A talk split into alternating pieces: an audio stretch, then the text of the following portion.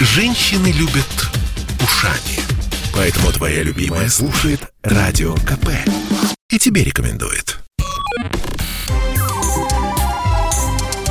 Не отключайте питание радиоприемников. Начинается передача данных. Здравствуйте. В эфире передача данных у микрофона Мария Баченина. В гостях у нас сегодня психофизиолог, автор книги про улучшение памяти, приглашенный преподаватель НИУ Высшей школы экономики и РГГУ, спикер ТЭДа, автор курсов «Как учиться эффективно» и, короче, это психология на платформе Степик Полина Кривых. Здравствуйте, Полина. Привет, привет. Мы сегодня с Полиной будем говорить о памяти. Ну, собственно, из представления, я думаю, вы сделали уже такой вывод. Полина, какие самые интересные эксперименты проводились, когда память исследовали? Ну, у меня как раз книга, она ровно и составляет такой калейдоскоп, сборник моих самых любимых, самых интересных экспериментов, которые проводились для изучения памяти. Наверное, мой однозначный фаворит именно по формулировке и по какому-то, знаете, отражению духа психологов, которые занимаются изучением памяти, это эксперимент Бедели с аквалангистами. История в следующем. А, они пришли в дайвинговый клуб и попросили людей в разных экспериментальных группах запоминать и вспоминать списки слов под водой и на берегу. И проверили все возможные варианты. То есть кто-то запоминал слова под водой и вспоминал их тоже под водой, кто-то запоминал слова на берегу и вспоминал их тоже на берегу, а у кого-то условия менялись. То есть запоминаешь слова под водой, вспоминаешь на берегу и наоборот, запоминаешь на берегу и вспоминаешь под водой. Этот эксперимент очень четко показал, что мы лучше всего воспроизводим информацию, если вспоминаем ее примерно в той же ситуации, в какой мы ее запоминали. То есть результаты воспоминаний э, в ситуациях, когда совпадало под водой или на берегу, оказались лучше, чем в ситуациях, когда условия менялись. Слушайте, мне сейчас на ум пришло, что, может быть, на этом э, можно расшифровать понятие дежавю. То есть память подбрасывает что-то, что было в похожей ситуации. Нет? Это из другой оперы? Это из другой оперы. Когда мы говорим про феномен дежавю, феномен уже виденного, чаще всего это а, такой интересный сбой с нейрофизиологической точки зрения. Когда мы что-то запоминаем, это записывается в условную нейросеть. То есть наши воспоминания хранятся в коре головного мозга, как некоторое такое созвездие, как множество точек контактов между нейронами. И ощущение дежавю возникает, если какая-то нейронная сеть, связанная с конкретным воспоминанием, активируется из-за какого-то случайного другого воздействия, которое не является на самом деле тем воздействием, а, которое мы трактуем. Тогда вот еще о чем хотелось бы узнать. Память, она у кого-то хорошая, у кого-то плохая. Это наследуется хорошая и плохая память? Или это не наследуется? На данный момент у нас категорически мало данных, которые говорили бы о том, что память действительно как-то наследуется, что есть гены, которые определяют работу памяти. Единственное, что у нас есть, это один ген, который вроде бы, ну пока ничего недостаточно исследований, чтобы утверждать однозначно и четко и уверенно, что вроде бы при определенной мутации в этом гене человек запоминает примерно на 15-20% больше информации, чем среднестатистический человек. И тогда, конечно, эта мутация может передаваться по наследству. Во всем остальном пока мы ориентируемся на то, что память — это именно приобретенный фактор. То есть тренируешь память, она у тебя хорошая. Не тренируешь, она плохая. А есть э, такие люди, которые помнят себя в младенчестве. Ну, то есть я имею в виду, это не какие-то феноменальные э, люди, которые удивляют нас э, в режиме телешоу, а вот тогда по-другому, наверное, стоит построить, построить вопрос, почему мы не помним себя в младенчестве, мы не помним процесс рождения себя, или же там, когда лежали в кроватке или играли в детском саду? А, мы не помним себя в детстве. Обычно средняя дата, а вообще средний возраст первых автобиографических воспоминаний – это 3, 4, 5 лет. Это вот нормальный такой разброс. Почему это происходит? Все, опять же, здесь э, довольно четко объясняется с точки зрения работы мозга. Когда у нас образуются воспоминания, как я уже сказала, это образуются определенные связи между определенными нейронами в нашем головном мозге. Если мы говорим про мозг маленького ребенка, то в этом мозге не миелинизированы волокна. У нас есть специальный белок, миелин, который обматывает нервное волокно, изолируя сигналы, которые идут по отдельным отросткам нейронов, чтобы они не перескакивали с одного отростка на другой. Таким образом, информация сохранялась максимально четко и понятно. Если мы говорим про воспоминания, которые есть у нас про совсем раннее детство, то эти воспоминания, они в процессе проживания детства образуются, но за счет того, что продолжаются процессы развития, созревания множества мозговых структур, когда мы вырастаем в более взрослом возрасте, мы просто не сохраняем эти воспоминания вот на материальном, на нейронном уровне, и поэтому никак уже не можем их вспомнить. Хорошо. А, в течение жизни, на мой взгляд, память ведет себя нестабильно, несмотря на то, что кто-то жалуется на нее или кто-то говорит, что у меня отличная память. Но вот в какие-то периоды она выполняет свои функции действительно блестяще, а в другие может сильно подводить. С чем это связано? С огромным количеством факторов, если честно. А продолжительный стресс может приводить к общему снижению когнитивных функций, в том числе, конечно же, памяти и внимания. А злоупотребление алкоголем приводит к так называемому синдрому грецкого ореха, когда происходит разрушение нейронов в коре головного мозга, и поэтому, конечно, ухудшается запоминание. Если мы говорим про более а, поздний возраст, то болезнь Альцгеймера, которая обычно дебютирует в районе 65-70 лет, а, это тоже определенный набор симптомов, связанный с разрушением нейронов разных структурах головного мозга, которые также приводят к ухудшению памяти. А в целом в течение жизни, вот условно с 20 до 60 память обычно функционирует настолько хорошо, насколько вы ее натренировали. То есть если память совсем никак не тренируется, то, конечно, она может подводить. А были ли какие-то изучения памяти у беременных или только что родивших женщин? Потому что, а, не поверите, я вот делала такие большие достаточно опросы, ну, не по научным меркам. И вот у всех женщин, которые ожидали ребенка, память давала сбой. А, так как я была в этом ряду, причем несколько раз, а, я все время удивлялась, потому что я человек с хорошей памятью. А тут вдруг она отказывала, как будто мне уже 60, и привет, Альцгеймер. Когда мы говорим про память, э, надо понимать, что память как когнитивная функция существует в очень тесной связке с другой когнитивной функцией, с вниманием. А, и внимание определяет э, как раз вот успешность запоминания. Если на какой-то феномен, на какую-то информацию мы внимание обратили, то мы с большой вероятностью эту информацию запомним. Если же внимание становится более рассеянным, то и процессы запоминания тоже начинают страдать, потому что мы не обращаем внимания на какую-то информацию. Если говорить конкретно про беременность, то с большой вероятностью это объясняется просто изменениями механизмов внимания, потому что появляется много других раздражающих факторов. А, об огромном количестве вещей надо успеть подумать, что-то сделать, поэтому память уже просто а, не получает достаточное количество информации именно вот информации, на которой сфокусировалось внимание. Ну и во-вторых, конечно, при беременности меняется гормональный фон, но это не оказывает прям вот однозначного влияния на память, но гормональный фон меняется. Это тоже надо иметь в виду. Ну, память в первую очередь для того, чтобы помнить, то есть запоминать. Вот всем известны лайфхаки для запоминания разной информации. Это правда или миф? А, допустим, учить что-то полезно или эффективнее перед сном, ассоциировать э, номера телефонов э, с какими-то математическими действиями, чтобы запомнить набор предметов, э, нужно их мысленно расставить по комнате, ну и так далее. Это подтверждено научно, это правда? Да, довольно большое количество лайфхаков имеют научные подтверждения. Здесь их надо разделить на условно а, такие концептуальные лайфхаки, то есть лайфхаки связаны с пониманием тем, того, как вообще память работает и функционирует, и лайфхаки, которые можно охарактеризовать как мнемотехники. Мнемотехники — это любые способы как-то переструктурировать информацию, чтобы ее более компактно упаковать. Когда мы это делаем, мы обычно такую информацию лучше запоминаем. То есть вот эта история с расставлением предметов мысленно по комнате — это как раз один из примеров мнемотехники, называется метод места. Если же говорить про запоминание информации перед сном, это тоже рабочая техника, но она как раз относится к разряду концептуальных. А дело в том, что процесс перехода информации с кратковременной памяти в долговременную называется консолидация. И процесс консолидации, он занимает довольно долго времени, от 6, а то и 8 часов. И во время сна процессы консолидации протекают более эффективно. Поэтому, если хочется что-то выучить прям вот наверняка, то один из работающих лайфхаков – это действительно выучить информацию прямо перед тем, как ложиться спать.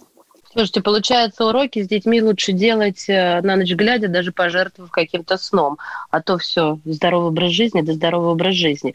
Получается, что так, да? Или детский мозг – это немножко иное? А детский мозг — это в целом отдельная совершенно история и с точки зрения миелинизации, с точки зрения созревания каких-то других структур.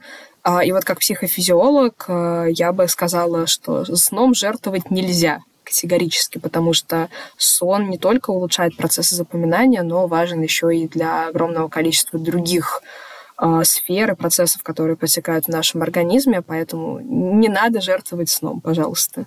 Спать надо, спать важно. Когда мы жалуемся на плохую память, что это означает? Что наш мозг плохо записывает информацию, некачественно хранит ее, или мы неправильно вспоминаем? Ну, если верить э, в последний вариант, то что это вообще значит? Здесь у нас происходит все сразу. А, действительно, память функционально состоит из процесса запоминания, то есть сохранения информации, и из процесса извлечения информации.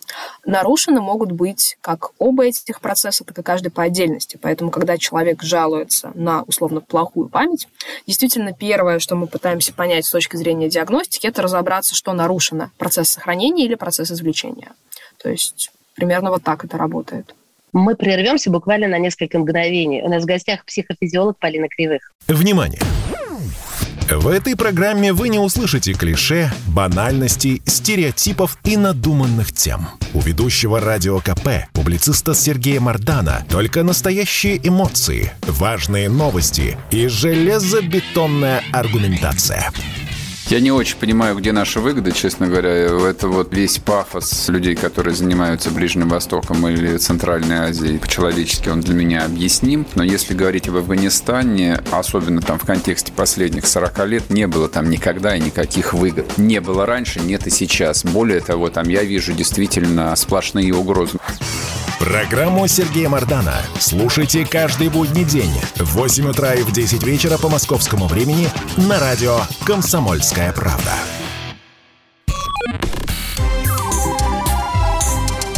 Не отключайте питание радиоприемников. Начинается передача данных. Мы возвращаемся в эфир. Здравствуйте. Это передача данных. У микрофона Мария Баченина. А в гостях у нас сегодня психофизиолог, автор книги по улучшению памяти, приглашенный преподаватель НИУ Высшей школы экономики и РГГУ, спикер ТЭДа, автор курсов «Как учиться эффективно». Короче, это психология на платформе Степик Полина Кривых. А давайте пойдем теперь в другую сторону суперспособности и суперпамяти. Не знаю, видели ли вы хоть раз, я думаю, может быть, если даже не видели, то слышали. А, есть такое, такая программа, телешоу «Удивительные люди». Я просто запомнила, что там несколько героев, причем и дети были, и взрослые, а, и разных, а, разнополые люди – и женщины, и мужчины, которые ну, поражали своими способностями и возможностями памяти. И когда на это смотришь, думаешь, господи, ну вот ты не можешь поверить просто. Хотя ты понимаешь, что они не могут обмануть. Там негде подтасовки какой-то устроить. Вот как они это делают, как они этого добиваются? Это очень правильное, качественное использование мнемотехник. Я в этом плане очень люблю историю про одного американского журналиста, которого зовут Джошуа Фойер. Джошуа Фойер как-то поехал писать заметку о чемпионате по запоминанию, который проходил в Соединенных Штатах. Да, бывают, бывают такие соревнования. Настолько увлекся темой, что весь следующий год тренировался, поскольку это был такой интересный журналистский эксперимент – ему помогали чемпионы прошлых лет, то есть они поделились с ним программами своих тренировок, как и какие мнемотехники они используют. И на следующий год на этом же самом чемпионате Джошуа Фор поставил американский рекорд по запоминанию на скорость а, последовательности карт в нескольких колодах. То есть в этом нет ничего невозможного. Память тренируется, память — это очень гибкая и классная история. Главное ее действительно тренировать. Супер. А вот скажите, пожалуйста, ведь мнемотехники, насколько я поняла, их много. А, допустим, ну, я на себя примеряю, расставление предметов по комнате для меня, мне кажется, это вообще не вариант. Я больше еще запутываюсь. Что это означает? Я неправильно использую эту мнемотехнику, вот именно эту, или она просто мне не подходит, и есть какие-то другие? А, мнемотехник действительно много, и они индивидуальны. То есть какие-то мнемотехники подойдут одному человеку, другие мнемотехники подойдут другому. И в этом плане, если вы так решительно настроены улучшить свою память с помощью тренировки и использования разных мнемотехник, то имеет смысл попробовать разные, посмотреть, что откликается. То есть если мнемотехника кажется какой-то сложной, запутанной, непонятной, то попробуйте следующую. Говорят, что негативные моменты стираются со временем из памяти. Но мол, мозг избавляется от них, чтобы, чтобы не засорять, допустим, память какими-то дурацкими, неприятными воспоминаниями. А, а хорошие получается тогда наоборот хорошо запоминаются, ты их помнишь, несешь их с собой через всю жизнь, э, вытаскиваешь из памяти, потому что хочешь, так сказать, поддержать себя, поднять настроение. Понимаете, с чем я столкнулась?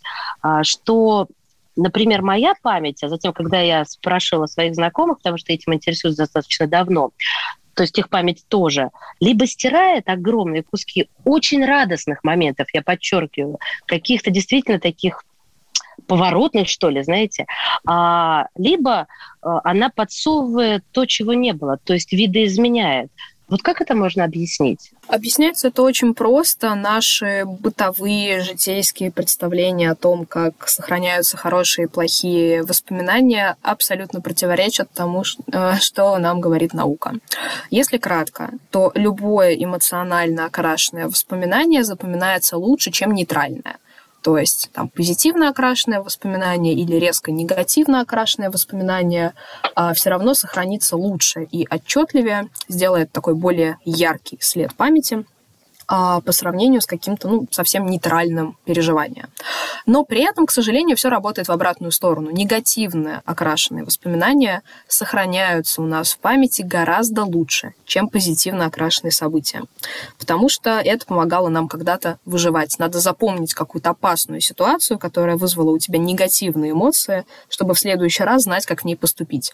А уж позитивные переживания, ну, если какие-то сохранятся, то хорошо. Если какие-то не сохранятся, на выживание нет, не повлияет. Как все просто, даже обидно стало. Я думала, это какое-то секретище, какая-то мистика, потому что когда начинаешь сверять э, со своими одноклассниками на какой-нибудь встрече 20 лет спустя, думаешь, ну как ты это мог забыть? Это же супер момент от твоей юности, а оказывается, эх, я даже, честно говоря, разочаровалась как-то, вот думала, что тут что-то будет более такое любопытное. Хорошо, Наша долговременная память обладает э, безграничным объемом или нет? Вы уже упомянули, что это очень гибкий инструмент. А, и следующий сразу сюда вопрос. Можно ли запомнить бесконечное количество информации или все-таки есть э, какие-то границы? Ну, на данный момент такая общепринятая точка зрения в психологии изучения памяти гласит, что наша долговременная память не ограничена по своему объему, и можно запомнить столько информации, сколько захочется. Можно выучить столько иностранных языков, сколько вот душе угодно. Серьезно? И это именно Серьезно. пользуясь этими самыми мнемотехниками или же чем-то другим? Можно использовать мнемотехники, можно не использовать. Э, считается, что место в долговременной памяти не может закончиться. То есть мы, условно, компьютер с таким э, бесконечным жестким диском. У нас э, наша флешка не показывает, что у вас осталось мало места, потому что место всегда на все находится. А второй вариант, который вы имели в виду, не пользоваться мнемотехниками, это просто традиционно сидеть и, и учить, запятая, зубрить, регулярно повторяя, верно? Да, в том числе. Это один из способов запоминания информации. А какой самый эффективный способ запоминания информации? Вот прям назвать самый эффективный довольно сложно. Но, наверное, я бы сделала ставку на повторение. Но важно понимать, что это не механическое повторение, это ни в коем случае не зазубривание, а это именно осмысленное повторение с осознанием того, что за информацию вы, в принципе, э, пытаетесь запомнить и с какой целью. Можно ли здесь э, сделать такую сноску, что успешным будет вот это предприятие а, в том случае, если эта информация тебе интересна. То есть э, я вот, допустим, взрослый человек э, услышала все и вашим методом пользуюсь, да, регулярно повторяю, осмысливаю и затем применяю. Но мне это не нравится. я вынуждена, допустим, это делать. Вот тут как ведет себя мой мозг? А, он будет запоминать, потому что это не самые лучшие, наверное, эмоциональные переживания. В любом случае, если вы выучиваете какую-то информацию, а, образуются новые точки контактов между нейронами, которые позволяют эту информацию непосредственно в коре головного мозга сохранить. Но дальше вопрос а, в том, насколько легко ее будет извлекать. То есть если мы какую-то информацию постоянно используем, то мы легко ее извлекаем.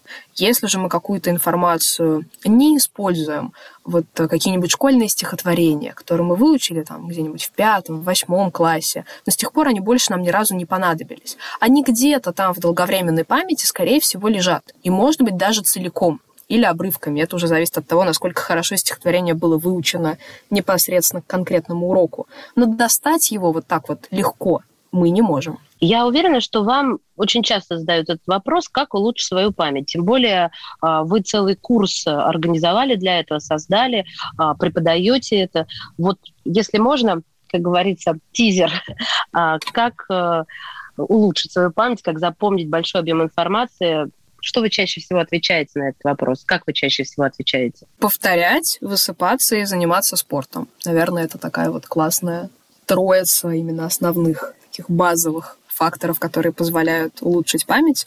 Ну а подробнее действительно можно почитать в книге или посмотреть на платформе Степик в моем курсе. В бесплатном курсе есть целый блок про улучшенное запоминание информации. Просто вы сказали про эти три классных лайфхака, но они, мне кажется, мало кому покажутся классными. Высыпаться, повторять э, и а, что еще, господи? Видите, как сразу я забываю? А это внимание. Это, это все про внимание. Это еще не про запоминание, это еще про внимание. Но это же, а, Полин, но это же скучно. Вы знаете, ну, все мы хотим волшебную таблетку. Здесь, наверное, уместнее говорить про какой-то волшебный чип. А, серьезно. Потому что высыпание, повторение. Мы на таких скоростях. Когда будет этот чип? Вопрос, на который мы пока не знаем ответа потому что мы довольно неплохо разбираемся с тем, как, например, а, мы контролируем мышцы в нашем теле, именно поэтому сейчас а, поставить какой-нибудь стимулятор в головной мозг, который поможет уменьшить тремор при болезни Паркинсона, это абсолютная вот реальность, которая происходит прямо здесь и сейчас. Если говорить про память, то память — это гораздо более сложная когнитивная функция, которая распределена по практически всему головному мозгу, поэтому э, я бы не надеялась на чип, по крайней мере, вот Эх. вряд ли он появится, да, в то время, которое застанут все те, кто слушает сейчас. Когда он вам сможет помочь, говорите правду, когда он вам, Мария, сможет помочь. Спасибо вам большое. Тогда будем пользоваться вашими книгами, вашим курсом и улучшать память. И главное, мне кажется, тут не лениться.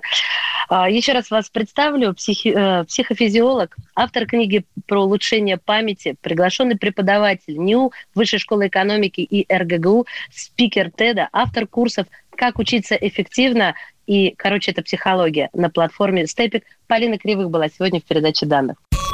Передача данных успешно завершена. Не отключайте питание радиоприемника. Скоро начнется другая передача.